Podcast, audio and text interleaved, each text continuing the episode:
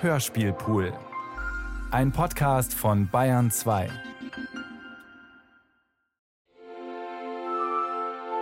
Amelie, eine Frau kämpft um die Liebe. Die aus einfachen Verhältnissen stammende Amelie heuert nach einem schweren Schicksalsschlag auf dem Weingut Lindenfels an, um ein neues Leben zu beginnen. Als sie dort dem Winzersohn Konstantin begegnet, ist es für beide Liebe auf den ersten Blick. Doch ihrem Glück stehen viele Hindernisse im Weg. Konstantin ist mit Isabella von Hohenlohe verlobt und auch andere Menschen sind gegen diese Verbindung. Die Schicksalsmaschine von Claudia Kaiser. Hallo? Äh, ja, die Autoren kommen jeden Moment. Ich weiß, heute fällt die Entscheidung, ist klar. Plotmäßig müssen wir auf alles vorbereitet sein. Und du rufst uns sofort an, wenn du weißt, wie es ausgegangen ist, okay? Ja, Veit. Wir drücken die Daumen. Was denkst du denn? Und beehr uns doch mal wieder in unserem gemütlichen Container, ja? Mach ich, okay, danke. Ja, du mich auch. So ein Mist. Hallo. Na? Udo, hi. Hallo, Mein Lieber, wie war dein Wochenende? Gut. Bist du hier geblieben oder bist du zurück nach Köln gefahren? Mit deinem schicken neuen Flitzer. Ja, mein Gott, schön wär's, Jutta, schön wär's.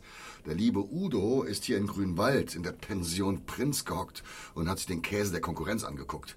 Erst zwei Blöcke Anna, die Liebe und das Leben und dann noch sieben Folgen Leonie, Liebesglück mit Umwegen. Klingt nach einer erfüllten Zeit. Ja, erfüllt, erfüllt mit Gähnen.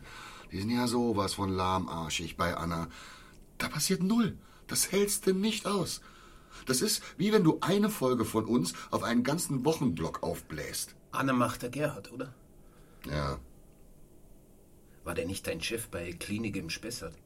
also, lieber Hartmut, ja, Gerhard war zwar offiziell der Head-Autor, aber die ganze Arbeit habe ich gemacht, weil er gerade mit seinem bescheuerten TV-Movie beschäftigt war. Was für eine gequirlte Scheiße. Unschuldiges Mädel vom Lande kommt in die Stadt, wird von der Hure mit goldenem Herz in die Liebe eingeführt und dann entpuppt sie sich als wunderschöner Schwan. Arbeitstitel Das hässliche Entlein. Ja, ist ja dann leider in die Binsen gegangen. Und schon damals habe ich gesagt, so wenig Stoff, das reicht nicht mal für eine Unterhose.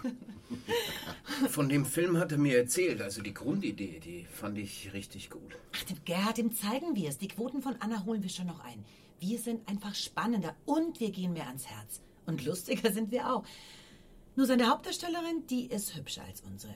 Und die spielt auch besser. Irgendwie ist die glaubwürdiger. Das habe ich aber schon beim Casting gesagt. Das wollte damals bloß keiner hören. Du weißt genau, die ist Protégé vom Fight. So nennt man das heutzutage. Na, da ist ja der alte Idiotenhaufen wieder beisammen. Hallo, soll ich die Tür zumachen? Ja, Tür auflassen. Die muss immer aufbleiben, ja? Entschuldigung, wusste ich nicht. Ähm, ich bin Cordula. Hallo. Ah, Cordula. Schön, dass du da bist. Kennst du die anderen schon? Nur Jutta. Hey, Jutta. Ah, was für eine Überraschung. Dich habe ich ja ewig nicht mehr gesehen. Das ist Hartmut, unser alter Outline-Hase. Äh, Wo warst du vorher gleich wieder? Erst bei Berghoff und dann bei Schwester Julia. Schreibst du immer Outlines oder auch mal Dialog? Outlines, denk mir lieber selber die Handlung aus. Muss ich mich nicht mit fremdem Mist rumärgern. Ja, lieber selber Mist produzieren. Und das ist ganz unverkennbar unsere liebe Petra. Auch schon eine Ewigkeit dabei. Aber nicht mehr lange, ich hab die Schnauze voll von der Scheiße. Ja, ja, das sagt sie auch schon seit 15 Jahren. Aber vielleicht macht sie ja tatsächlich mal ernst, was? Ach, ich suche mir eine richtige Arbeit, irgendwas Sinnvolles. Also, Cordula, du siehst dir das heute mal an und dann überlegst du, ob du dir zutraust, für uns zu schreiben. Ja? Das mache ich. Kann mal jemand ein Fenster aufmachen? Hier hängt vielleicht ein Mief drin. Selbstverständlich. Wenn du dann besser plotten kannst. Und? Was für ein Mist quillen wir heute? Kratzt die Alte endlich ab. Lass dich überraschen, was Onkel Udo Schönes geplant hat. Heute machen wir was ganz Besonderes. Ich habe da mal was vorbereitet. Hier, Hartmut, einmal Figurenlinien für dich und einmal für Cordula. Danke. Ich wusste ja gar nicht, dass du dabei bist, Cordula. Auf den Unterlagen steht ein anderer Nachname. Kann das sein? Ja, ich hab geheiratet. Ach, echt? Mein Gott, du warst doch immer so feministisch. Aber Toll, Mensch, schön. Ich gratuliere. Danke. Ah, hat der Feind dich angerufen? Das ist so ähnlich. Ich ihn. Hm, hast du doch wieder Sehnsucht gekriegt nach dem ollen Fernsehen, oder? Was ist denn eigentlich aus deinem Film geworden? Der müsste doch längst rausgekommen sein. Der ist leider nie realisiert worden. Ach, aber das Buch war doch quasi schon abgenommen. Wie das halt immer so ist. Der Produzent war anfangs total begeistert. Eine mystische Horrorgeschichte über einen Berggeist in den Alpen. Das fand er mal was Neues, auch wegen des Heimatelements. Obwohl ich den Begriff Heimat ja dekonstruieren wollte, das sollte eher sowas wie Deliverance werden. Aber dann hat er doch lieber eine Komödie gemacht. Über einen Typ, der für seine Mutter und deren lesbische Freundin Samenspender sein soll. das war echt. Interessant. Das könnten wir vielleicht mal verwenden. Ach, Cordula, Mensch, es tut mir leid. Aber klar, weißt du, so Gruselsachen sind einfach schwierig in Deutschland. Da hat der Produzent natürlich schon irgendwie recht. Und was Lustiges kommt hier einfach besser an. Wir Deutschen lachen gern. Von wegen, wir haben keinen Humor. Ah, wann kommt dir die Komödie raus? Klingt witzig. Keine Ahnung. Na, ist ja auch egal. Also Hauptsache, du bist wieder irgendwo untergekommen. Du, der Udo ist ein guter Typ, mit dem kommst du schon klar. Bloß lass die Tür immer auf, der hat Platzangst. So, Leute, ja, also, dann wollen wir mal. Also, Cordula, nochmal herzlich willkommen in unserer kleinen Plotrunde. Hast du schon Zeit gehabt, dich in die Bibel einzulesen? Ich denke, ich bin auf dem Laufenden.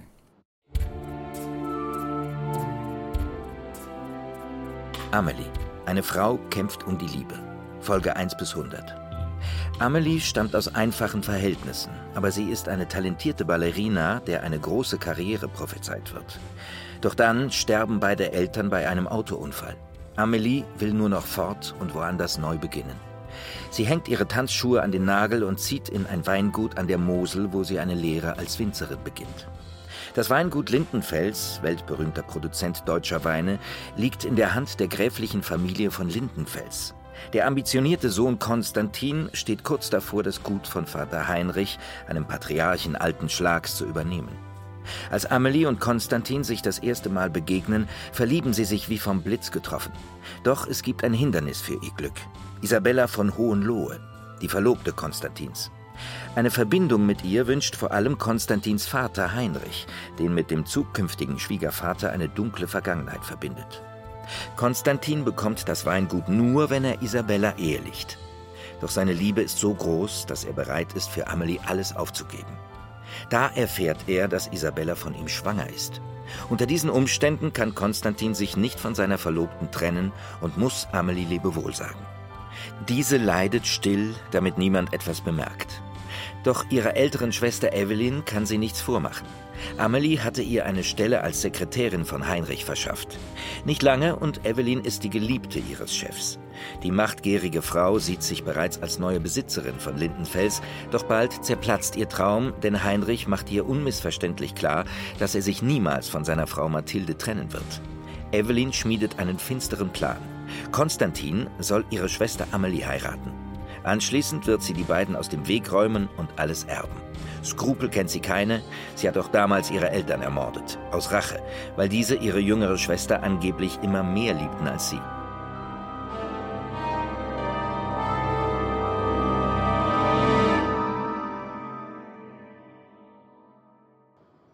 Und, Cordula? Wie findest du es so? Doch, ja, gut. Ähm, das Weingut als Setting, das ist äh, originell. Also. Und die, unsere Hauptdarstellerin, die ist richtig hübsch. Aber du hast vorher noch nie Soap oder Telenovela geschrieben. Daily noch nie. Hm, gut. Dann kurz zum Ablauf. Also, bei der Telenovela gibt es einen Hauptstrang, das Liebespaar. Die Serie endet mit der Hochzeit, davor gibt's Irrungen und Wirrungen, die denken wir uns hier aus. Wir plotten zusammen jede Woche einen Block A5 Folgen. Eine Folge besteht aus 30 Szenen, inklusive letzter Szene mit Cliff. Der für den Blog zuständige Autor, diesmal ist das die liebe Jutta, hat dann eine Woche Zeit, aus unseren Ideen eine Szenen-Outline auszuarbeiten. Und wie viele Fassungen schreibt man denn? Wenn der Sender seinen Senf dazugegeben hat, schreibst du bis zu zweimal um. Und dann geht der Krempel an den Dialogautor. Man schreibt nie selbst den Dialog? Nee, hier geht's zu wie in der Fabrik. Arbeitsteilung wie am Fließband. Das muss alles zack, zack gehen. Darum die Aufteilung. Vier Monate nachdem du den Stift fallen gelassen hast, wird ja auch schon gesendet. Ja, das ist ziemlich heftig. 150 Szenen in sieben Tagen. Das wären dann gern mal, ja, 200 Seiten. Dass du hinterher Hornhaut an den Fingern und am Hintern. Tja, und im Hirn. Und die braucht man auch, um den Müll hier zu schreiben. Am besten ist es, wenn schon die totale Verkrustung herrscht, wie bei mir. Kriege ich rechtzeitig Bescheid, wenn mein Blog dran ist? Damit ich mein Kind unterbringen kann? Wie, du hast ein Kind? Das wusste ich ja gar nicht. Du wolltest doch nie Kinder. Ich habe einen dreijährigen Sohn. Einen Sohn auch noch? Oh. Wir gucken mal, wie du dich so machst und ob dir das hier überhaupt liegt. Also ich denke schon, dass ich das drauf habe. Ich bin ja nicht ganz unerfahren im Drehbuchschreiben. Nur das Format ist eben neu für mich, aber das kann ja nicht so schwer sein. Ja, ja, das werden wir sehen. Welch ein Fest, euch hier versammelt zu sehen. Die charmanten Damen, die nicht weniger charmanten Herren. Und auch hier in diesen werten Räumen der alte, ja, man ist versucht zu sagen, der ganz alte Charme. Joachim, ist mir eine Freude. Dann sind wir jetzt vollzählig. Ach ja, das ist Cordula. Die guckt sich die Sache hier mal an. Ja, hallo, sehr erfreut. Hoffentlich gefällt es Cordula bei uns. Sorry, Leute, ich brauch, ich brauch Zucker. Also, es heißt ranklotzen. Wir müssen die 100 blocken. Und außerdem ist heute der große Tag der Entscheidung. Was? Das ist heute? Haben sich die denn noch immer nicht entschlossen, unsere entzückende kleine Serie zu verlängern? Hm. Wenn wir das wüssten, lieber Joachim, dann wüssten wir alle mehr. Bislang wollten sie sich noch nicht committen. Jetzt hocken sie gerade zusammen und entscheiden, ob es weitergeht oder ob sie lieber ihren Tierdoku-Ramsch senden. Also ich liebe Tierdokus. Wie sind denn die Quoten heute? 11,5. Vorgabe ist 13. Tja, die Leute haben halt doch mehr Geschmack, als ihr immer denkt. Am besten, wir bewerben uns gleich bei der Konkurrenz, bei Lili, Lena oder Lieselotte oder wie die alle heißen. Oder wir suchen uns gleich eine anständige Arbeit. Also ich finde das total unmöglich. Wir sind in der Ausstrahlung doch erst bei Folge 50. Sowas braucht Anlaufzeit. Die werden immer feiger beim Sender. Ach, dabei könnten wir noch so schöne Geschichten erzählen. Ich meine, das müsst ihr euch mal vorstellen. Die Redakteurin jammert mir die Ohren voll, weil ihre Schwiegermutter das Format so niveaulos findet. Jetzt entscheiden anscheinend schon die Schwiegermütter über das Programm. Wer weiß, vielleicht sollte man auf die gute Frau hören. Schwiegermütter sind gar nicht so verkehrt. Meine ist netter als meine Frau. Wie auch immer. Heute entscheiden nicht die Schwiegermütter, sondern die Verantwortlichen vom Sender. Behaupten sie zumindest. Ah. Kann es sein, dass ich dann gar nicht mehr drankomme? Wo ich 200 Seiten Bibel und 95 Folgen Drehbuch gelesen habe? Meine Liebe, das liegt leider nicht in meiner Hand. Arbeit haben wir hier alle reingesteckt. Manche von uns müssen auch noch ihr Auto abbezahlen. Ja, damit habe ich auch nicht gerechnet. Umso mehr müssen wir uns heute anstrengen. Noch ist die Schlacht ja nicht verloren. Aber wie können wir den Block plotten, ohne zu wissen, ob die Serie weitergeht oder nicht? Ganz einfach. Wir plotten zwei verschiedene Enden. Wenn die Entscheidung auf dem Tisch liegt, müssen wir die passende Geschichte vorlegen. Kriegt man das überhaupt glaubwürdig hin, Udo? Schicksal ist doch immer glaubwürdig. Und wer ist das Schicksal? Genau, Kinas. Wir. Sorry, hör gerade auf zu rauchen. Folge 100. Cliff. Hochzeit. Konstantin. Isabella. Oder Hochzeit. Konstantin. Amelie. Figurenlinie Konstantin, 32 Jahre alt, Sternzeichen Löwe. Der Sohn des Hauses und einziger Erbe. Sehr männlich, dennoch sensibel, ambitioniert, aber nicht skrupellos. Trotz reicher Herkunft menschlich geblieben. Ist seinen Eltern sehr ergeben und hat als Unternehmer das Wohl der Untergebenen im Auge. Würde nichts tun, was dem Weingut schadet, wünscht sich sehnlichst eine eigene Familie und Kinder.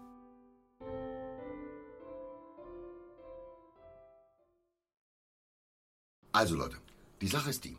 Falls der Sender verlängert, muss Konstantin Isabella heiraten. Hm?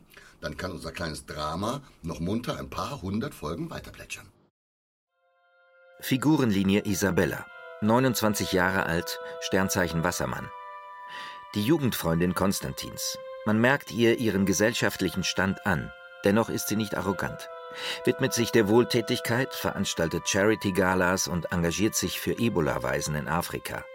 Ihr ganzer Lebensplan beruht darauf, mit Konstantin eine Familie zu gründen. Dass er mit einer anderen vielleicht glücklicher werden könnte, kommt ihr nicht in den Sinn. Aber wenn Konstantin Isabella heiratet, dann ist es doch aus. Endet es nicht immer mit der Hochzeit? Ja, mit der Hochzeit des Traumpaars. Und das heißt Konstantin und Amelie. Figurenlinie Amelie. 24 Jahre alt, Sternzeichen Krebs. Kommt aus einfachen Verhältnissen, hat aber Träume und steckt voller Ambitionen, ist fleißig und will nichts geschenkt, lernt an ihrer neuen Arbeitsstelle ihren Traummann kennen, beschließt, für diese große Liebe zu kämpfen. Die Sache ist die. Wenn Konstantin Isabella heiratet, heißt das, die Serie wird verlängert. Sollte allerdings mit der 100 Schluss sein, brauchen wir die Hochzeit von Konstantin und Amelie. Denn Eine Telenovela endet immer mit der Hochzeit des Traumpaars. Kapiert? Happy End in der Serie, böses Ende für die Autoren. Böses Ende in der Serie, Happy End für uns. Also, Leute, was wollt ihr zuerst plotten? Also ich bin ja Optimistin. Darum schlage ich vor, wir plotten. Konstantin heiratet Isabella. Amelie guckt in die Röhre. Ich glaube einfach an die Serie. Einverstanden, liebe Jutta. Wenn wir das Paar Isabella Konstantin erstmal festgeklopft haben, können wir locker 100 Folgen weitermachen, bis die zwei wieder auseinanderkommen. Also, wir müssen jetzt Block 20 sauber strecken. Dazu brauchen wir fünf starke Cliffs auf dem Hauptstrang. Klar? Cordula? Du meinst am Ende der Folge eine schmalzige Szene wie Amelie und Konstantin küssen sich leidenschaftlich? Nein, ich meine sowas wie Konstantin hält Amelie aus dem offenen Fenster. Wird er sie fallen lassen oder nicht? Das ist ein Cliffhanger. Sag mal, das muss ich dir jetzt nicht alles beibringen, oder? Sorry, ich dachte, bei einer Telenovela geht's um Herzschmerz. Um Liebe, Triebe, ja. Aber Dramatik und Spannung brauchen wir schon trotzdem, nicht wahr? Sonst pennt uns die Oma noch überm Häkelstrumpf weg. Das wäre doch ein Clip für die 99. Oma pennt über Häkelstrumpf. Nochmal zum Mitschreiben. Wir brauchen am Ende das große dramatische Fragezeichen. Die Zuschauer schalten wieder ein, weil sie erfahren müssen, wie die letzte Szene aufgelöst wird. Unser Format lebt von den Cliffhängern und darum überlegen wir uns die auch jetzt zuerst. Genau, und den Rest der Handlung zimmern wir dann um die Cliffs herum. Also die Handlung steigert sich immer weiter bis zum Schluss und dann. Nein, im Gegenteil. Wir stricken unsere Handlungsbögen immer gegen den Cliff. Der Cliff muss überraschend kommen. Wenn der Cliff heißt, Konstantin heiratet Isabella, erzählen wir in den Szenen davor, Konstantin heiratet Isabella nicht. Sonst ist das kein starker Cliff. Ja, wir können ja schlecht 30 Szenen Hochzeitsvorbereitungen erzählen. Sowas wie Isabella macht sich einen Fleck aufs Brautkleid. Das wäre so wenig Stoff. Das reicht nicht mal für eine Unterhose. Genau. Aber der Gerhard macht sowas doch auch. Das macht nicht mal der Gerhard. Hallo. Ich hoffe, ich störe nicht. Aber nein, meine Liebe. Willkommen in unserem kleinen Geschichtenlabor. Du warst gestern wieder ganz wunderbar. Danke. Das inspiriert uns hier natürlich zu neuen Höchstleistungen. Ach, du warst unfassbar toll, Süße. Und die Hochsteckfrisur stand dir echt mega. Also die betont so gut deine grazile Haltung. Figurenlinie Schauspielerin Rolle Amelie. 22 Jahre, Sternzeichen Wassermann. Kommt aus gutem Hause und kann auch im wirklichen Leben Ballett. War als Tänzerin ehrgeizig, aber nicht begabt. Hat sich mit Schauspielerin ein neues berufliches Ziel gesteckt. Ist stolz auf ihre grazile Haltung, auf die sie häufig angesprochen wird. Ist mit ihrem vier Jahre älteren Freund liiert, seit sie 16 ist, verheiratet seit zwei Jahren. Wird der Ehe langsam müde, hat aber Angst, ihr braves Image zu gefährden, das vor allem bei den älteren Zuschauerinnen gut ankommt. Spielte im Schultheater die Hermia im Sommernachtstraum, besuchte danach eine private Schauspielschule. Erste Engagements bei Auf Streife, dann kleine Nebenrollen in TV-Serien. Fiel dort Produzent Veit auf, der ihr diese große Chance geboten hat. Ahnt, dass er dafür noch Gefälligkeiten von ihr erwarten wird. Möchte nach Hollywood, übt deswegen mit einem Coach akzentfrei amerikanisch sprechen. Großes Vorbild Diane Kruger. Ihr seid so lieb, danke. Aber wenn ich gut bin, dann liegt das vor allem an euren Geschichten. Die sind ja sowas von genial, wirklich, was ihr euch immer so ausdenkt. Danke, meine Liebe. Freut uns. Ich hätte trotzdem eine Bitte. In der letzten Zeit wurde meine Drehzeit echt oft überschritten. So gern ich auch spiele, aber mehr als 50 Stunden sind mir auf Dauer einfach zu viel. So ein Pensum schaffe ich nicht jede Woche. Ich muss ja auch noch die Texte auswendig lernen und mich vorbereiten. Klar, klar, meine Liebe. Da haben wir dir viel abverlangt. Wir wollten dich und deine Rolle einfach stark präsentieren. Danke. Aber ich weiß, dass wir dich nicht überbelasten dürfen. Sonst klappst du uns noch zusammen, nicht wahr? Und wir brauchen dich ja noch. Hoffen wir zumindest. Danke, dass du so viel Verständnis hast, Udo. Na, dann will ich euch nicht weiter stören. Tschüss. Tschüss. Tür offen lassen, ja? Oh ja. Die ist doch noch jung, die braucht das Geld, die hält es schon aus. Vorsicht. Wenn die anfängt zu schwächeln, sitzen wir mittendrin in der allerdicksten Scheiße. Also ich finde auch, man sollte die Szenenzahl runterschrauben. Sonst leidet ihre Schauspielerei noch mehr. Mir ist das in der Folge gestern richtig aufgefallen. Wartet mal, ich zeig's euch.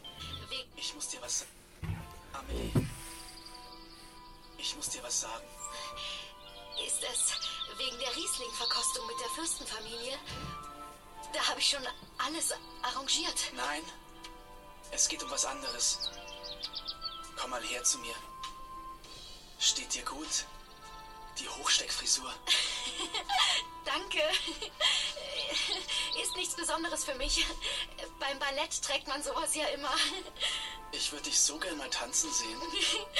Na, vielleicht mache ich ja mal eine kleine Privatvorführung für dich. Darf ich mir da was wünschen? Was denn? Ich wusste gar nicht, dass du dich mit Ballett auskennst. Ich würde gerne den Liebestanz aus Romeo und Julia sehen. Den Liebestanz? Ja, und ich wäre der Romeo. Ich liebe dich, Amelie. Ich liebe dich, wie ich noch nie zuvor einen Menschen geliebt habe. Aber du bist doch mit Isabella verlobt. Das ist mir ganz egal. Ich will nur Habt ihr gesehen? Die zieht die ganze Zeit nur ihre niedliche Show ab und denkt, sie ist Diane Kruger. Aber viel Emo kriegst du auf die Art und Weise nicht rüber. Klar, weil du dich da so gut auskennst. Figurenlinie Autorin Jutta, 45, Sternzeichen Steinbock. Konnte es Zeit ihres Lebens nicht verwinden, dass ihre Eltern ihre schauspielerischen Ambitionen nicht unterstützt haben. Ihr Vater ist Professor für Mathematik und ihre Mutter Hautärztin. Beide können bis heute für das Fernsehen kein Verständnis aufbringen. Dabei giert sie nach der Anerkennung der Eltern, die aber nur ihr Bruder bekommt, der Chefarzt an einer Privatklinik ist. Ihre anfangs so herzliche Art stellt sich bald als bloße Berechnung heraus, setzt ihre Vorteile durch, wo sie nur kann und versucht sich selbst immer ins beste Licht zu rücken, ist geschieden. Mit ihrem neuen Freund führt sie eine Fernbeziehung. Er ist Vater einer elfjährigen Tochter, mit der sie nicht klarkommt und die ihr insgesamt lästig ist. Weil er übers Wochenende oft die Tochter bei sich hat, kann er sie nur selten besuchen. Das nimmt sie dem Kind übel. Eigene Kinder möchte sie noch keine. Irgendwie hat sie sich dafür immer zu jung gefühlt. Meine Lieben, genug geplaudert. Wir behalten im Hinterkopf, für Amelie maximal 50 Szenen pro Wochenblock. Und jetzt müssen wir mal Gas geben hier, ja? Cliff gegen Cliff. Welchen Grund hat Konstantin, Isabella nicht zu heiraten? Und warum heiratet er sie am Ende doch? Vielleicht will er sie ganz einfach deshalb nicht heiraten, weil sein Herz es nicht erlaubt. Ihm wird bewusst, wie sehr er Amelie liebt. Er will sein Leben nicht auf einer Lüge aufbauen. Spitzenidee. Sau originelle Motivation. Ich weiß schon, worauf Cordula hinaus möchte. Eine romantische Motivation für den Helden wäre tatsächlich die schönste Lösung. Aber dramatisch hilft es uns nur, wenn Amelie leidet. Und wenn Konstantin sich zu ihr bekennt, hat sie keinen Grund mehr dazu. Trotzdem schadet es nichts, wenn wir einen besseren Grund finden, warum er Isabella heiratet, als weil sein Vater es so will. Der kommt doch sonst als totaler Schlappschwanz rüber. Und liebe Cordula, das wäre die zweite goldene Regel. Die Zuschauerinnen wollen nicht sehen, dass der Held ein Schlappschwanz ist. Hm, vor allem unsere Petra will das nicht sehen, stimmt's? Was soll denn das heißen? Na, man merkt doch, dass du ihn ganz toll findest. Ist ja auch ein schöner Mann. Gib's doch zu, Petra, du alter Knochen. Du hast dich verknallt. Also so ein Quatsch, wie kommst du denn da drauf? Naja, du hast mir auf dem Bergfest davon erzählt. Na, vielen Dank. Da sagt man dir mal was im Suff und ganz im Vertrauen.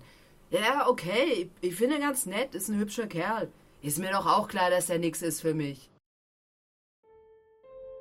Figurenlinie Schauspieler Rolle Konstantin, 34 Jahre, Sternzeichen Widder. Ist noch nicht lange professioneller Schauspieler. Sein Aussehen ist besser als sein Können, ist daher auf Rollen als männlicher Love Interest festgelegt.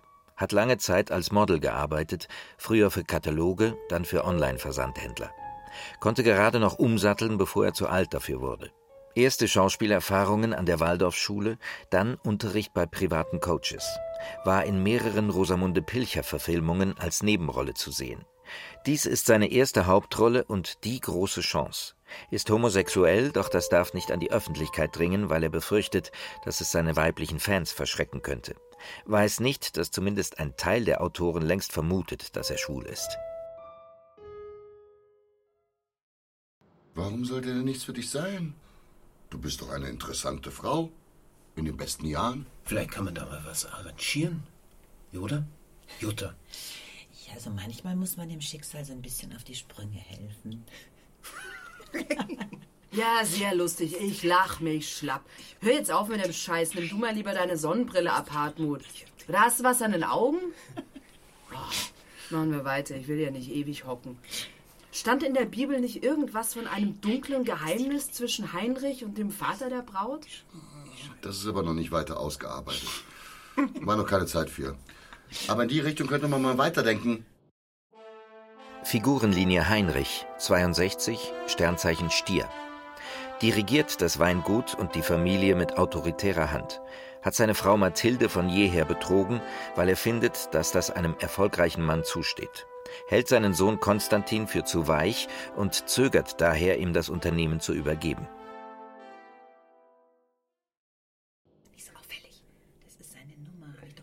Also, meine Lieben, seid ihr fertig? Nachricht geschickt?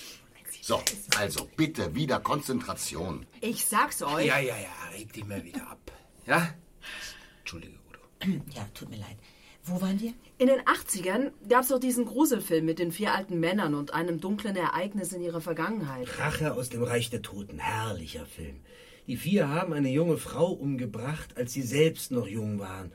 Also wohl aus Versehen. Genau entsinne ich mich leider nicht mehr. Das ist es. Ja, Heinrich und der Brautvater haben in ihrer Jugend aus Versehen ein Mädchen umgebracht. Ein Mädchen, in das beide verliebt waren. Geile.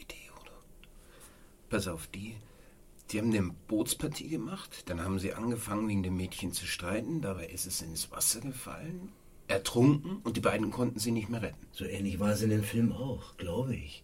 Mensch, Udo, das könnte doch der Cliff in der 96 sein. Heinrich erzählt Konstantin von seinem dunklen Geheimnis. Heirate diese Frau, sonst komme ich für immer ins Gefängnis. Cliff auf Konstantins erschüttertem Gesicht. Also an dir ist wirklich eine Schauspielerin verloren gegangen. Und der A-Strang in der 97 ist dann, wird Konstantin Isabella heiraten oder seinem Herzen folgen und damit riskieren, dass sein Vater im Knast Moos ansetzt. Okay. Cliff 96. H muss in Knast, wenn K I nicht heiratet. Und Amelie erzählt ja nichts davon, sondern er sagt, dass er gemerkt hat, dass er Isabella doch liebt. Dann kann sie schön leiden. Endlich. Du hast es begriffen. Ist ja alles schön und gut, aber wir müssen aufpassen, dass wir uns damit nicht in die Scheiße reiten, ja? Weil wenn zu schnell klar ist, dass Konstantin Isabella heiratet, dann bleiben wir auf vier Folgen Hochzeitsvorbereitung sitzen. Aber langsam, langsam, nichts ist klar. Diesen inneren Konflikt Konstantins müssen wir natürlich in all seinen Facetten ausspielen. Eine Folge lang ist er hin und her gerissen, was er tun soll. Und der Cliff in der 97 heißt dann, Konstantin sagt Heinrich, dass er sich nicht gegen sein Herz entscheiden kann. Er wird Isabella nicht heiraten. Cliff auf Heinrichs erschüttertem Gesicht. Das ist ganz wichtig, Cordula, dass am Schluss immer einer erschüttert schaut.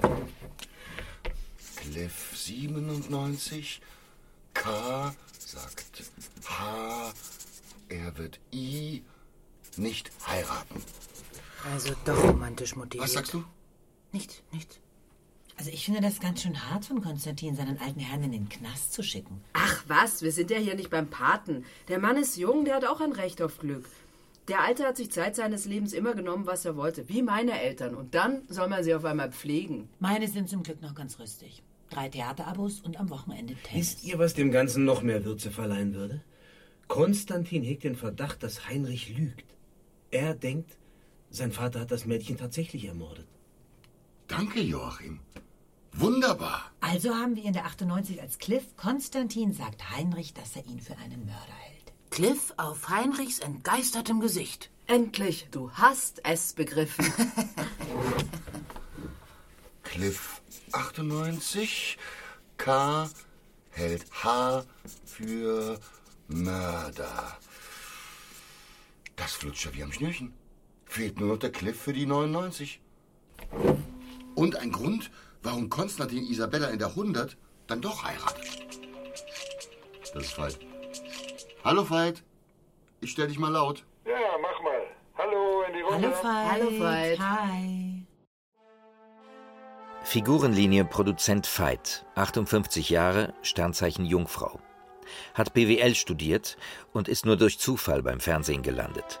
Kam vor ein paar Jahren beinahe beim Schleichwerbeskandal der öffentlich-rechtlichen zu Fall, wurde verschont, weil er Namen von beteiligten Senderverantwortlichen kannte. Ist heute besser im Geschäft denn je. Hat Frau und drei Kinder und wechselnde Verhältnisse mit Jungschauspielerinnen.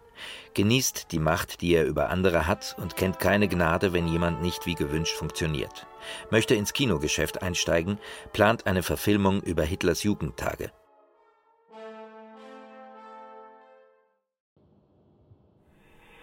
Also, ich kann euch leider noch nichts Neues sagen. Die beim Sender beraten immer noch. Wir waren ja doch leider insgesamt 2% unterm Soll. Ja, das einzig Gute ist, dass die Quoten in den letzten Tagen leicht gestiegen sind. Die Quoten würden auch noch weiter steigen, wenn wir nur ein bisschen mehr Zeit kriegen würden, Veit. Wir sind plotmäßig zu schwach gestartet, das weiß ich. Aber inzwischen sind wir dicke dabei. Ja, mir schon klar, Udo. Aber das entscheiden jetzt andere. Übrigens, mir ist aufgefallen, dass Evelyn noch 30 ungenutzte Drehtage offen hat. Die müssen wir der bezahlen, ob die dreht oder nicht. Drum schreibt die Alte bitte dick rein in die Story. Die soll was tun für ihre Kohle, noch dazu, wo der Laden hier vielleicht bald dicht ist. Wir haben eigentlich in eine andere Richtung gedacht, Veit. Wir hatten eine tolle Idee mit der Vergangenheit von Heinrich und... Äh, Das ist mir Schnurz, Udo. Dann verwurstet Evelyn eben da irgendwie mit rein. Ich will die blöde Kuh nicht umsonst bezahlen, ist das klar? Ach, und noch was. Sollte das hier tatsächlich eingestellt werden, Udo, hätte ich was anderes für dich. ach, was denn? Na, du kennst doch den Gerhard. Der hat ja so ein abgelegtes TV-Movie, das ich mir eventuell als Serie vorstellen könnte. Arbeitstitel Das hässliche Entlein. Ja, es geht da um ein unschuldiges Mädchen vom Land. Das von der Hure mit dem goldenen Herz. Ah, du hast davon gehört, umso besser. Du könntest den Gerhard vielleicht eine Zeit lang bei Anna als Headwriter vertreten. Damit würdest du mir einen Riesengefallen tun. Ich überlege schon, ob ich für das hässliche Entlein die Amelie-Schauspielerin nehmen soll. Also, gut, wenn das hier nichts mehr ist, natürlich. Na, wir sprechen uns noch. Okay, ciao, ciao. Leute, Leute, ihr habt's gehört. Alles auf Anfang. Wir müssen noch mal ran an die Cliffs. Unsere Evelyn muss rein. Figurenlinie Evelyn, dunkelhaarig, 34, Sternzeichen Skorpion. Die ältere Schwester von Amelie, wie sich später herausstellt, wurde sie in der Klinik vertauscht und ist doch keine Blutsverwandte, ködert die Männer mit Sex, hat keinerlei Skrupel, will Macht, Geld, spinnt eine Intrige nach der anderen und schreckt auch vor Mord nicht zurück, ist krankhaft eifersüchtig auf ihre kleine Schwester. Also ich würde der guten Frau ihre offenen Drehtage ja gönnen. Andererseits sehe ich diese bezaubernde Elfe doch zu gerne auf dem Bildschirm. Was für eine schöne Frau. Und eine wirklich gute Schauspielerin. Na, die spielt ja auch das Biest und es ist immer die dankbarste Rolle. Also auf meine Evelyn lasse ich nichts kommen. Drum überleg ich mir mit Vergnügen, welch wunderschönes Intriglein unser schwarzes Spinnenweibchen diesmal wieder weben könnte. Figurenlinie Autor Joachim, 55 Jahre, Sternzeichen Jungfrau. Fühlt sich oft einsam in seiner Ehe. Beklagt es, dass er beim Schreiben kaum andere Menschen trifft. Ist deshalb froh um die Plottsitzungstage, weil er dann nicht zu Hause bei seiner Frau hocken muss. Ist eigentlich ein guter Autor und hat früher auch Fernsehfilme geschrieben, hat sich aber auf Daily-Formate verlegt wegen der Gesellschaft. Verehrt die Schauspielerin Rolle Evelyn und hält damit auch nicht hinterm Berg. Hat schon versucht, mit ihr auszugehen, sich aber einen Korb eingehandelt. Ist jemand, der Frauen gerne auf einen hohen Sockel stellt und sie dort auch ebenso gerne lässt. Sucht keine körperlichen Beziehungen. Deswegen stört ihn der Korb auch nicht. Im Gegenteil. Seine Verehrung ist dadurch nur gestiegen. Ist schwer zu durchschauen. Oft weiß man nicht, ob er etwas ernst meint oder ironisch. Weiß es oft selbst nicht. Hallo? Dürfte ich kurz mal stören? Welch Glanz in unserem bescheidenen Container. Meine Liebe, gerade haben wir von dir geredet. Ach, Udo, und bestimmt nur Gutes, was? Wir haben geradezu geschwärmt von dir. Und weißt du was? Du bekommst noch ein paar schöne Geschichten. Der Veit hat gerade eben extra angerufen, weil er dich unbedingt mehr auf dem Schirm sehen will. Du kommst wirklich wunderbar rüber. Figurenlinie, Schauspielerin, Rolle Evelyn. Dunkelhaarig, 38, Sternzeichen Schütze. Möchte eigentlich nur Theater spielen, doch an den anspruchsvollen Häusern will sie niemand. Spielt deswegen in der drehfreien Zeit Tourneetheater, ist unglücklich in einen Schauspielerkollegen verliebt, der verheiratet ist und sich nicht von seiner Frau scheiden lassen wird. Ihre Serienrolle ist ihr eigentlich zu niveaulos, aber ihre Agentin hat sie dazu genötigt, weil das Tourneetheater zu wenig einbringt. Doch gerade wegen dieser Serienrolle sieht sie ihre Chancen schwinden, auf einer festen Bühne Fuß zu fassen. Überlegt, ob sie aussteigen soll. Kann ihre Serienschwester nicht leiden, weil sie dumm und naiv ist. Will nicht mit Joachim ausgehen. Dieser komische kleine Mann ist ihr suspekt. Deswegen bin ich hier. Wegen der Geschichten. Nimm's mir nicht übel, Udo, aber ich finde meine Rolle ein bisschen zu eingleisig. Meinst du nicht, die Figur wäre glaubwürdiger, wenn sie ein paar mehr Facetten hätte als nur ihre Bosheit?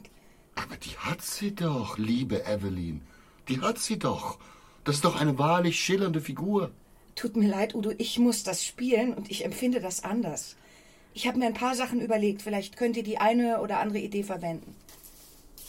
Du hast ausdrücklich gesagt, wir sollen Ideen einbringen. Ja, aber natürlich. Das, das, das sollt ihr auch. Danke. Oh Mann, das sind ja viele Zettel. Wir werden sehen, was wir tun können. Lässt du uns dann in Ruhe weiterspinnen? Liebes? Danke. Ja, okay. Tschüss dann. Und Tür offen lassen, ja? Oh mein Gott! Udo, lass dir das nicht bieten von dir. Ich kann mir gern was ausdenken, wie wir die besonders fies rausschreiben. Vielleicht nippelt die bei einer Brustvergrößerungs-OP ab oder die kriegt Alzheimer oder sowas. Ach, mit Demenz tust du ihnen doch einen Gefallen. Das spielen die alle gern. Da haben sie dann ihre großen Oscar-Momente. Nee, nee, nee, nee. Lieber, lieber tot beim Fettabsaugen oder sowas. Macht nur, schreibt sie raus. Der Veit wird sich freuen. Scheiße. Die offenen Drehtage. Los, wir wollen auch hören. Okay, okay, gut. Ihr habt's ja so gewollt, ja? Evelyn wird durch Isabellas Engagement mit den afrikanischen Ebola-Weisen geläutert. Sie beschließt, ihr Leben zu ändern. Als der verschollen geglaubte Bruder von Konstantin auftaucht, erfährt sie mit ihm ihre erste wahre Liebe.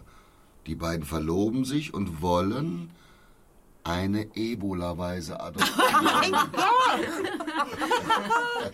mein Also, ich, ich finde das gemein von Oh. euch. Ja, die Frau macht sich eben Gedanken, das ist doch positiv, wenn sie sich mit ihrer Rolle beschäftigt. Ja gut, aber das mit der Ebola-Weise, das ist wirklich ein bisschen dick aufgetragen. Leute, ja, an die Arbeit. Wo stehen wir mit der Figur Evelyn? Evelyn will, dass Konstantin Amelie heiratet, weil sie sich das Erbe krallen will.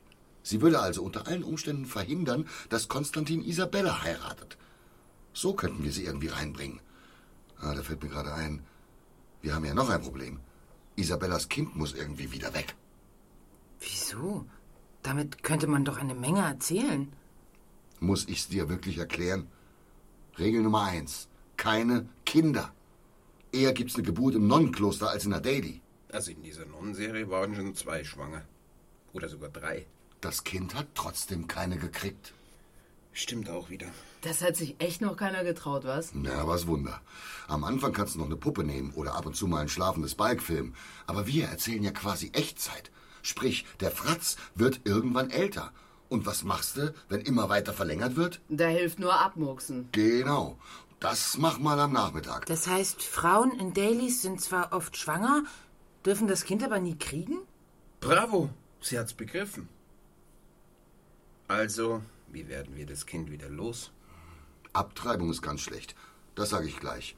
Das hatten die gerade bei Anna.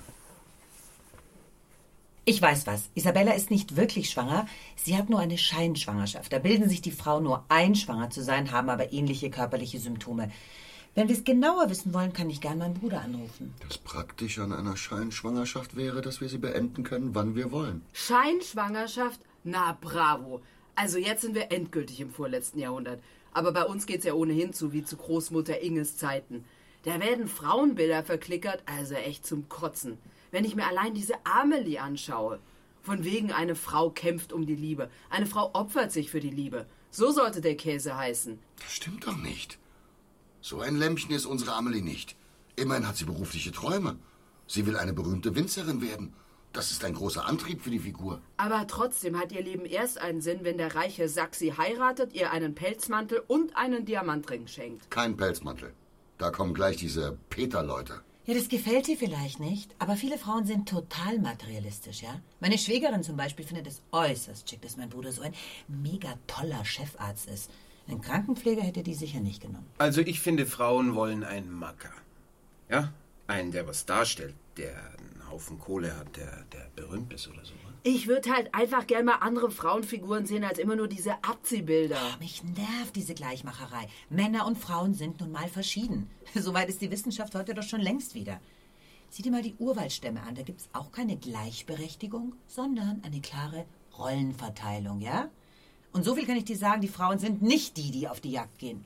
Ja, ich find's auch gut, dass Mädchen heutzutage wieder rosa tragen dürfen, Prinzessinnen sein dürfen. Und die Jungs Piraten.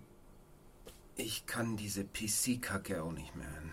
Diese ganzen Social Justice Warrior-Weiber, die gegen die Bikini-Models in der Werbung Sturm laufen, weil sie selber zu fett sind, weil sie nicht das Selbstbewusstsein haben, zu sagen, ich bin halt anders. Ja? Mir geht's auch auf den Sack, dass seit neuesten immer irgendwelche Frauenfiguren in Filme reingedrückt werden, die da nichts verloren haben. Was soll denn das? Ja? Ich habe mich damals total gefreut, als ich den neuen Batman vs. Superman gesehen habe. Supergeile psychosoziale Konstellation. Und dann taucht da diese Wonder Woman auf. Ich frage euch, was hat diese Frau da verloren? Die hat mir den ganzen Film versaut. Schon mal was von weiblicher Zielgruppe gehört? Wir zahlen auch für die Kinokarte. Und wir wollen nicht immer nur irgendwelche blöden Machos anbeten, auch wenn du das gerne hättest. Ich meine persönlich. Du willst doch auch angehimmelt werden mit deinem schicken Sportflitzer. Ja, du spinnst doch total. Von dir, ja? Von dir will ich ganz sicher nicht angehimmelt werden. Und der Wagen, ja, mein Wagen, der ist geil.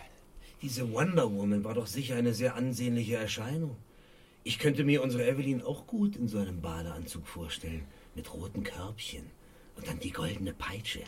Boah, ich kotz gleich. Also, ich mochte das Ghostbusters Remake mit dem All-Female-Cast ganz gerne. Ich weiß noch, im, im Original, da haben am Ende die Männer ihre langen Protonenwaffen gegen die weibliche Göttin der Geister gehalten.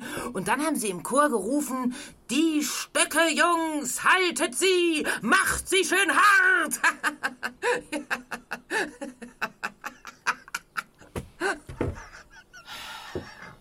Entschuldigung. Ähm, meine Anglistikdozentin, die, äh, die, die hat mal gesagt, manchmal ist ein Schornstein auch nur ein Schornstein, ja. Aber eine Protonenwaffe, die ist eben selten nur eine Protonenwaffe. So ein Quatsch. Warum soll denn eine Protonenwaffe keine Protonenwaffe sein? Waffen sehen nun mal so aus. Sie sind eben länglich. Was ihr immer wittert, das ist ja geradezu zwanghaft, wirklich. Mich würde mal interessieren, wie du das eigentlich mit deinem Sohn machst. Hm? Äh, musst du jetzt immer rosa tragen, mit Puppen spielen oder wie? Nö, muss der nicht. Der kann spielen, womit er will. Und das sind meistens Autos und Fußball. Ja, der wollte auch gleich so eine Protonenwaffe. Na, siehst du, das liegt einfach in den Genen. Ja, wenn das so ist, dann bügelst du sicher auch deinem Freund immer schön brav die Hemden und kochst ihm am Sonntag Rehrücken, den er mit einer Protonenwaffe auf der Jagd erlegt hat, ja? Also am Sonntag gehen wir immer essen, wenn du es genau wissen willst. Und ich finde, mir bricht wirklich überhaupt kein Zacken aus der Krone, wenn ich ihm mal seine Hemden bügel. Aber das kannst du dir leider gar nicht vorstellen, denn du lebst ja allein. Ja, aber mit so einer Einstellung. Egal, egal, geht mich ja nichts an. Ach, und du mit deiner Fernbeziehung. Du siehst deinen Macker doch höchstens einmal im Monat. Und dann musst du ihm auch noch die Hemden bügeln? Nee, danke, echt. Dann mach ich's mir aber lieber selber. Also, werte Kollegen, bitte beruhigt euch wieder. Wir wollen uns doch hier nicht streiten. Kollegen und Kolleginnen, bitte, ja? Sonst tickt die Alte da drüben wieder aus. Hm. Also, ich sage euch mal was. Mich interessiert nur, was erfolgreich ist. Alles andere hat in meinem Leben keine Existenzberechtigung. Ob die Tante jetzt mit dem Macker zusammen ist, weil sie einen Pelzmantel von ihm will, oder ob sie Wonder Woman ist und Joachim mit der Peitsche kitzelt, ist mir scheißegal. Ich weiß einfach, in welchem Land wir leben und für wen wir Fernsehen machen. Was ist denn bitteschön die einzig wahre deutsche Populärkultur? Ne? Heimatschnulzen.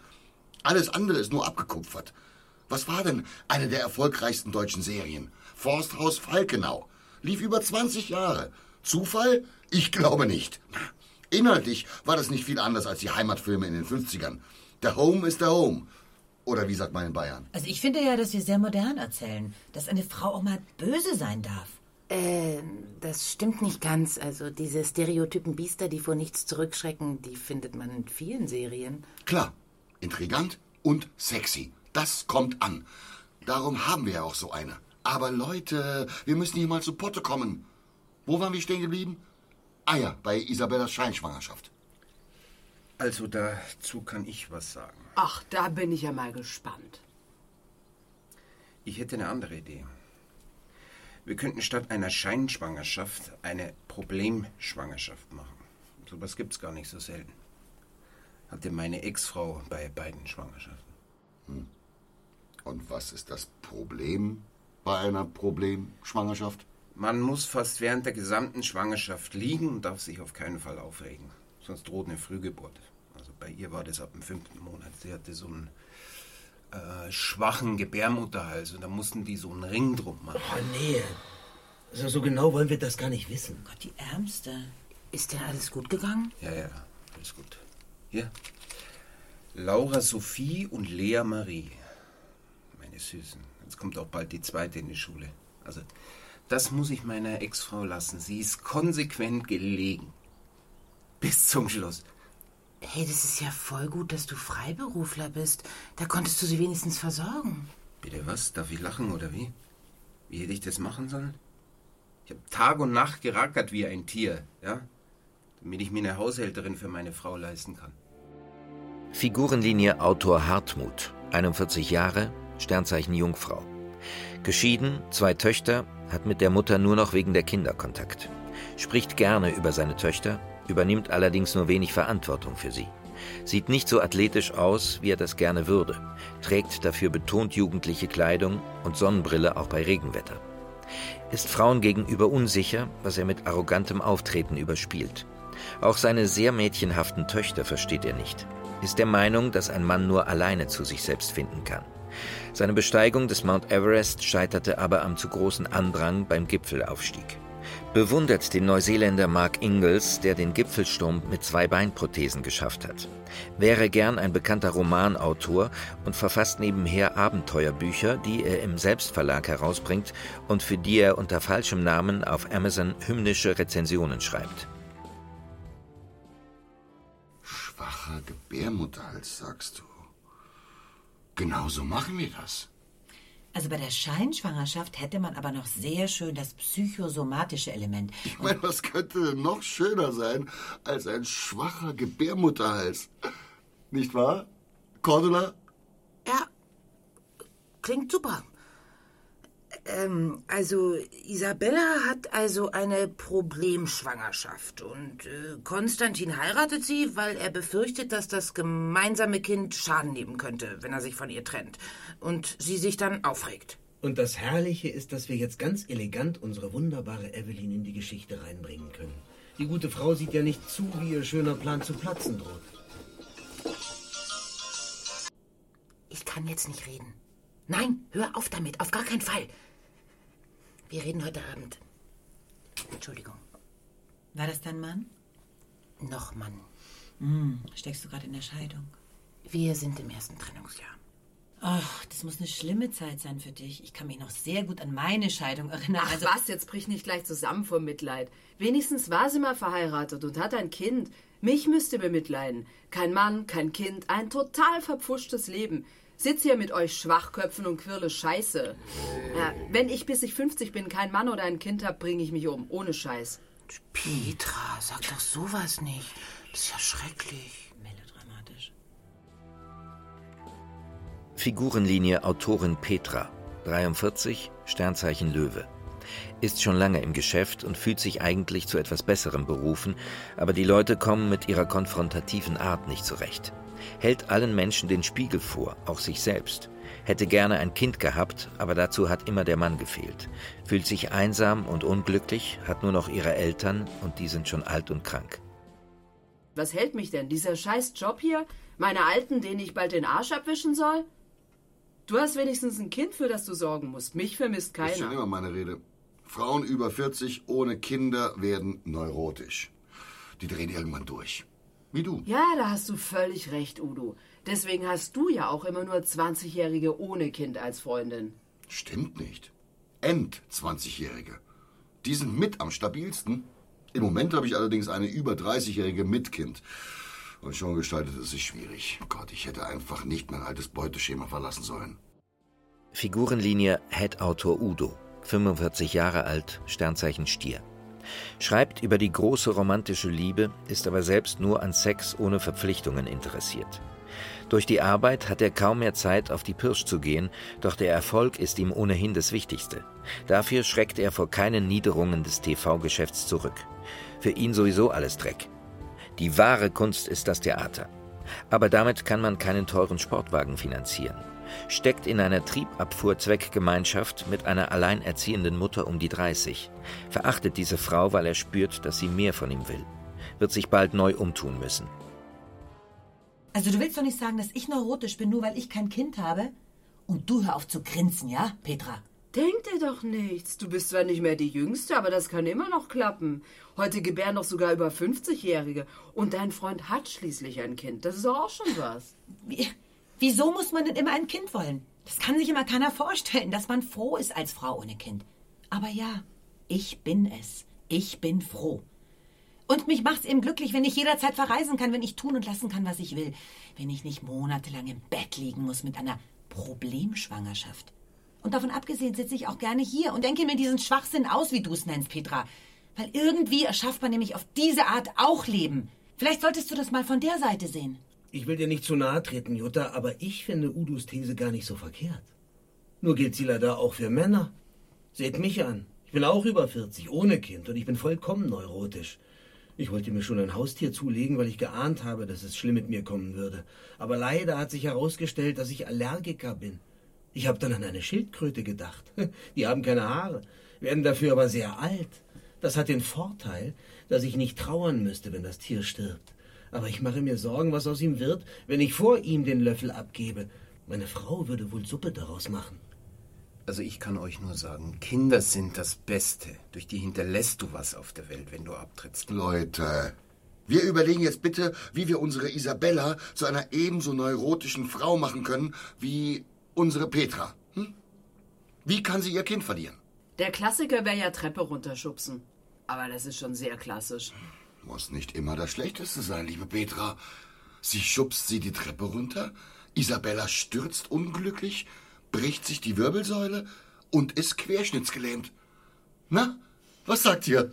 Hä? Das ist mir zu hoch. Was soll das jetzt wieder bringen? Ja, kapierst du's denn nicht?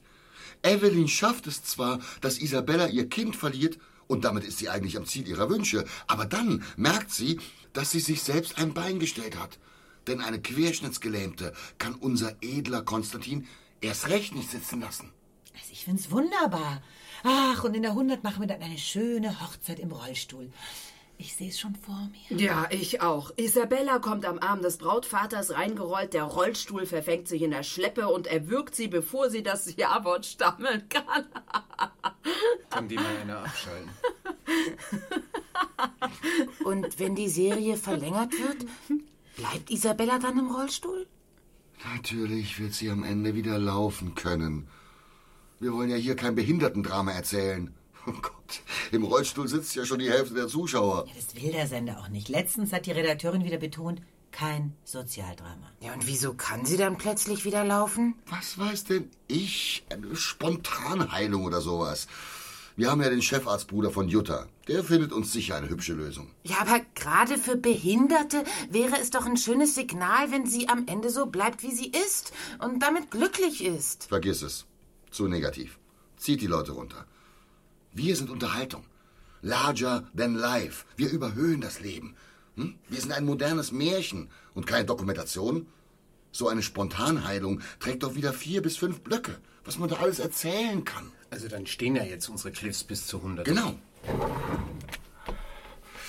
Auf der 99 haben wir dann Problem Schwangerschaft Isabella. Konstantin wird sie heiraten, um das Kind nicht zu gefährden. Und in der 100 ist dann Hochzeit. Halt. Geht ja nicht. Sie muss ja vorher noch den Unfall haben. Aber wisst ihr was? Wir haben das ja geplottet für den Fall, dass die Serie weitergeht. Wir können die Hochzeit Konstantin Isabella also so weit nach hinten schieben, wie wir wollen.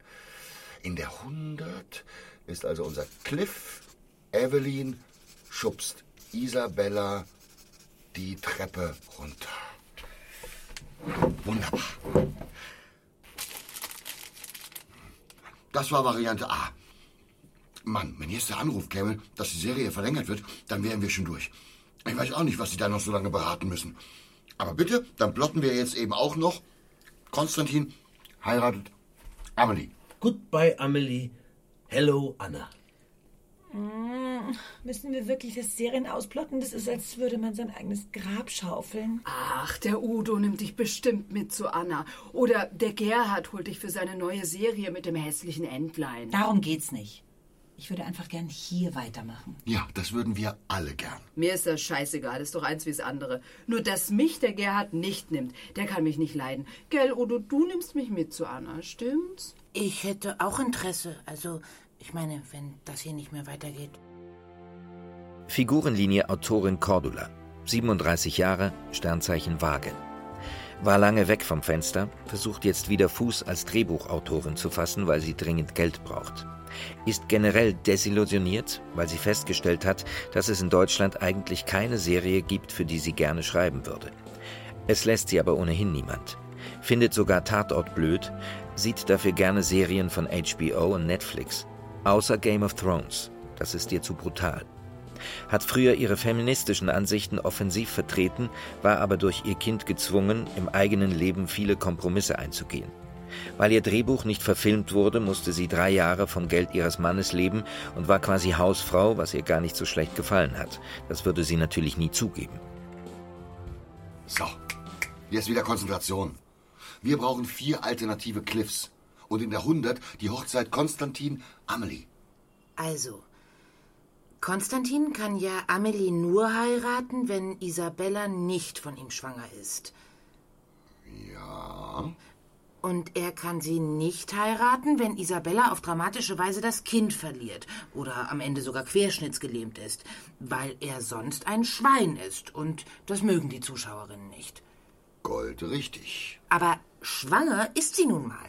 Das ist schon gesetzt. Dann gibt es eigentlich nur eine Möglichkeit. Isabella ist scheinschwanger, wie Jutta das vorgeschlagen hat. Und irgendwann kommt eben raus, dass sie sich die ganze Schwangerschaft nur eingebildet hat. Ja, finde ich mega. Aber es gäbe vielleicht sogar noch eine bessere Variante. Wie wäre es denn, wenn Isabella weder schwanger noch scheinschwanger ist, sondern wissentlich vortäuscht, schwanger zu sein? Was soll das denn bringen? Freut mich, dass du langsam in die Pötte kommst. Da kriegt die heilige Isabella endlich mal einen Riss. Das macht sie gleich viel menschlicher. Aber macht das die Figur nicht kaputt, dass sie zu so etwas fähig ist? Ganz im Gegenteil. Das verleiht ihr Tiefe. Dann ist sie eine Plus-Minus-Figur mit guten und schlechten Charakterzügen. Ach, die kann doch ihr Leben wunderbar weiter als Charity Lady verbringen. Ab und zu mal eine Ebola-Weise. Nein, ey, Flüchtlinge. Sie nimmt ein Flüchtlingskind auf, dessen Eltern bei der Flucht ersoffen sind. In der Richtung hatten wir noch gar nichts. Aktuelle politische Themen sind nicht erwünscht. Das wisst ihr doch, Kinners. Ach, schade. Sonst hätte sie am Ende auch noch zum Islam konvertieren können. Ach, was man da für Geschichten erzählen könnte. Religion wäre schon eher gefragt beim Sender. Aber selbstverständlich nur die richtige. Da kommt mir eine Idee. Isabella könnte ja Nonne werden. Als Buße. Diese Nonnenserie im Abendprogramm läuft seit 17 Jahren. Mit traumhaften Einschaltquoten. Ich finde das himmlisch. Sobald sie Nonne ist, verliebt sie sich unsterblich in den neuen Sommelier auf Lindenfels. Aber sie darf natürlich dem Fleische nicht nachgeben. Da könnte man ganz wunderbar auch mal so eine platonische Liebe zeigen. Platonische Liebe. Wer will sowas sehen? Liebe Triebe Hopsasa, darum geht's doch. Und sie muss sich entscheiden, ja? Schleier oder Triebe. Ah, Triebe, das ist doch primitiv. Ihr seht, eine Nonne hat großes Stoffpotenzial. Ja, ja, nur plotten wir hier leider gerade das Serienende. Stimmt. Wir merken uns das mit der Nonne, falls verlängert wird. Und jetzt knallen wir hier mal die Cliffs raus. Was machen wir in der 96? Wie kommt denn überhaupt raus, dass Isabella die Schwangerschaft nur vortäuscht? Cordula? Hast du eine Idee? Äh, ähm, Evelyn will ja die Heirat verhindern. Vielleicht hat sie irgendwie einen Verdacht und nimmt heimlich eine Urinprobe von Isabella.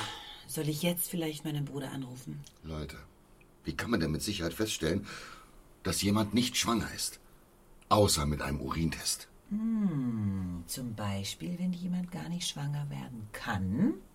Wie bei Jamie Lee Curtis. Die hat ja angeblich keine Gebärmutter. Ja, ich fand auch immer, dass sie ein bisschen männlich rüberkommt. Vorsicht, ganz heikles Thema. Ja, hat man gleich wieder diese Genderdeppen an der Backe. LTBG, LGT. Ich habe keine Ahnung, wie das heißt. Ich kann mir diesen Schmarrn nicht merken. Ich kenne nur BLT. Bacon, Lettuce, Tomato. Gibt's als Toast. Da bekomme ich sofort Speichelfluss. Meine Frau hält mich ja immer auf Diät. Wieso hat Evelyn überhaupt den Verdacht, dass Isabella nicht schwanger ist? Also ich finde es ein bisschen konstruiert. Bei der Scheinschwangerschaft wäre das ganz einfach. Da geht sie zum Arzt und kriegt die Diagnose. Alles nur eingebildet. Cliff 96 auf Isabellas entsetztem Gesicht. Oh mein Gott, du bist vielleicht hartnäckig mit deiner Scheinschwangerschaft. Dann ruf halt endlich deinen dämlichen Bruder an. Gott, was soll das denn jetzt? Ich sag doch, die sollte mal eine abschalten. Die, die spinnt doch. Ja, und du kommst dir wahnsinnig toll vor, was? Mann, bist du witzig. Wie wär's denn damit? Evelyn bekommt den Verdacht, weil sie etwas beobachtet. Isabella leidet unter starker Schwangerschaftsübelkeit und muss dauernd kotzen. Und Evelyn sieht irgendwann, dass sie heimlich Salzwasser trinkt. Ja, von sowas muss man doch nicht kotzen. Doch, schon muss man. Also ich habe das früher selber gemacht. Wie, weil du nicht in die Schule wolltest oder warum? Ich habe das immer gemacht, wenn ich das Gefühl hatte, dass ich äh, zu viel gegessen habe. Aber wie kann man denn zu viel essen? Essen ist doch die schönste Nebensache der Welt. Das ist eher was anderes. Hattest du eine Essstörung? Ja, also so ähnlich, aber anders. Hm. Ja, Störung ist Störung. Magersucht oder Bulimie? Leute, das müssen wir im Hinterkopf behalten. Essstörung. Immer ein gutes Thema. Obwohl, Bulimie besser als Magersucht. Sonst muss die Schauspielerin auch abmagern. Äh, Cordula, schreib du mal eine Storyline. Hm? Mögliche Geschichten zu dem Thema. Wenn du dich da selber ein bisschen auskennst, das kommt immer am glaubwürdigsten. Äh, ja, äh, kann ich machen. Aber wie findet ihr denn meine Idee mit Evelyn?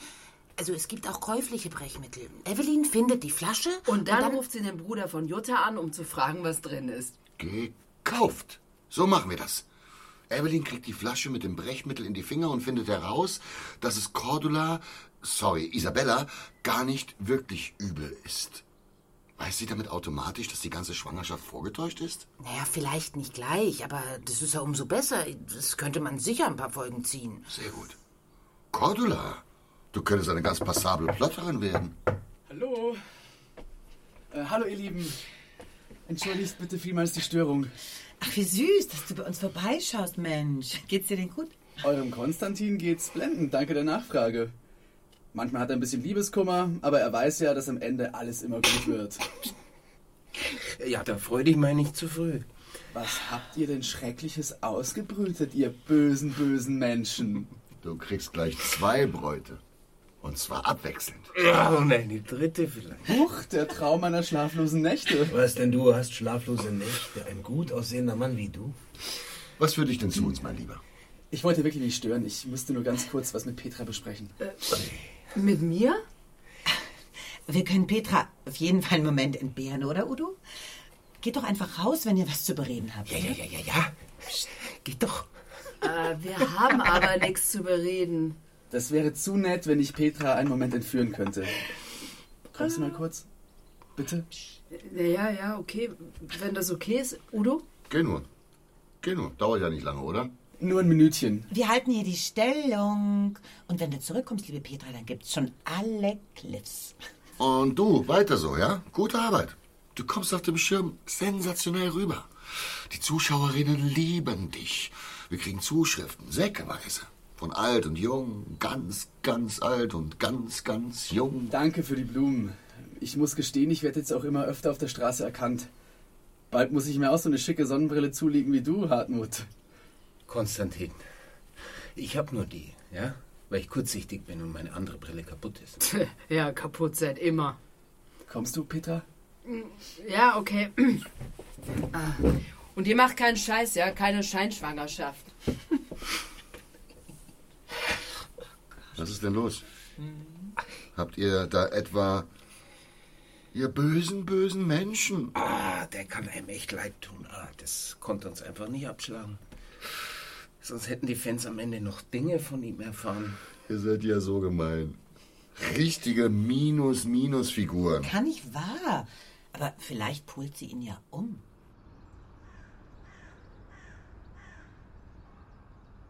Petra, ich muss dir was sagen. Ist es wegen deiner Figurenlinie?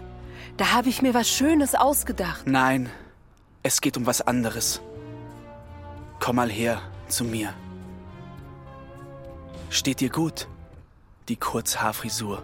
Oh, danke. Ist nichts Besonderes für mich.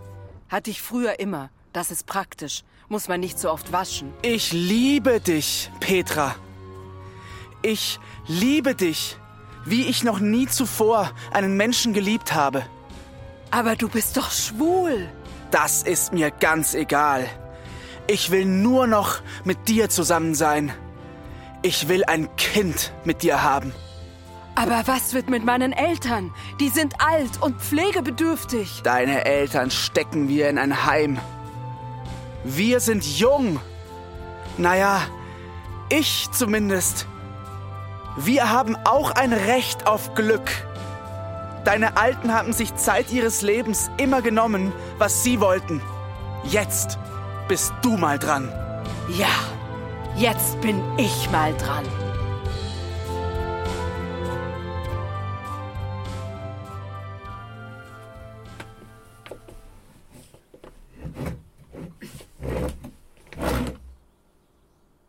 Ihr seid solche miesen Schweine.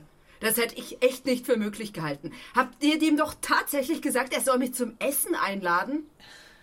Sag mal, für wie blöd haltet ihr mich eigentlich? Beruhig dich. Niemand hält dich hier für blöd. Ja, stimmt eigentlich. Wieso blöd? Andere machen sowas dauernd. Zum Beispiel der, der mit V anfängt und mit Eid aufhört. Die eigene Position ausnutzen für sexuelle Gefälligkeiten. Ja, klar, warum nicht? Komisch. Aber irgendwie kann ich das nicht. Schon absurd. Das wäre jetzt mal meine Chance auf echte Gleichberechtigung. Aber beste Petra, vielleicht findet er dich ja wirklich ganz nett. Nett, nett, ja, hat mich sowieso noch nie jemand gefunden. Und ich sag dir was, ich will auch überhaupt nicht nett sein. Das glaube ich dir aufs Wort. Aber wir wollten nett sein. Wir wollten dir was Gutes tun. Ach, jetzt hör doch auf. Und vor allem du, Jutta, ja? Tu doch nicht immer so heilig. Du bist wie diese Seriennonnen, aber die sind ja auch alle nur scheinheilig. Nicht scheinschwanger, sondern scheinheilig. Dazu sollten wir mal eine Geschichte machen. Also das muss ich mir jetzt von dir nicht anhören, ja? Ah ja, musst du das nicht? Wissen die anderen denn, dass du dir selber eine ganz tolle Rolle in die Serie reingeschrieben hast? Interessant. Was denn für eine Rolle? Ja, stellt euch vor, die Jutta hat eine Figurenlinie geschrieben über die neue Haushälterin von Heinrich. Die ist unfassbar sexy für eine Haushälterin. Und Mathilde sofort super eifersüchtig. Nee, entschuldige, mega eifersüchtig. Und jetzt ratet mal, wer die spielen soll. Jutta. Echt? Aber unsere Jutta ist doch noch eine sehr attraktive Frau. Woher weißt du das eigentlich? Kann sein, dass ich mal was hab rumliegen lassen. Ja, kann sein, kann auch sein, dass du mir das unter gröhlendem Gelächter erzählt hast. Jutta als sexy Haushälterin, das ist ja wie Heidi Kabel als schöne Helena. Jutta, das habe ich nicht so gemeint. Ich finde das so unfassbar gemein von euch. Mich so zu behandeln, als wäre ich eine von, von diesen Schauspielerinnen. der war gut, der war echt. Ah, wie soll man eine abstellen? Ich halte ihn nicht mehr aus. Ja, ja. Halt die Klappe. So, und jetzt beruhigen wir uns aber alle mal wieder. Schluss mit der dummen Streiterei. Da kann ich ja gleich zu Hause bleiben. Leute, ich weiß, wie wir es machen könnten.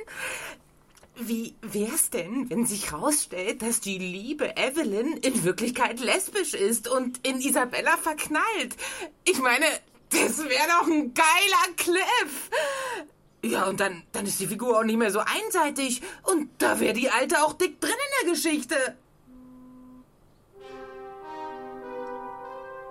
Das ist Veit.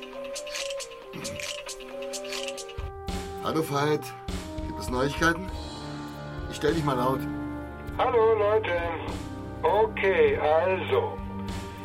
Es sieht folgendermaßen aus. Sie haben einvernehmlich entschieden, dass die Serie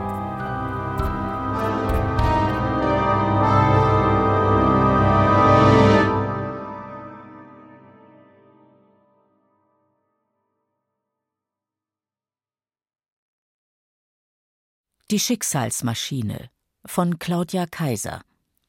Udo Michele Kutschuffo, Hartmut Florian Karlheim, Joachim Oliver Stokowski, Jutta Franziska Schlattner, Petra Hanna Scheibe, Cordula Xenia Thieling, Konstantin Christian Erd, Amelie Nina Steils, Evelyn Mara Wittmann, Veit Helmfried von Lüttichau, Figurenlinien Stefan Merki.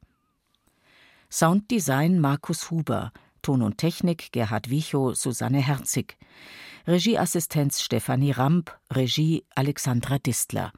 Produktion Bayerischer Rundfunk 2020. Redaktion Katja Huber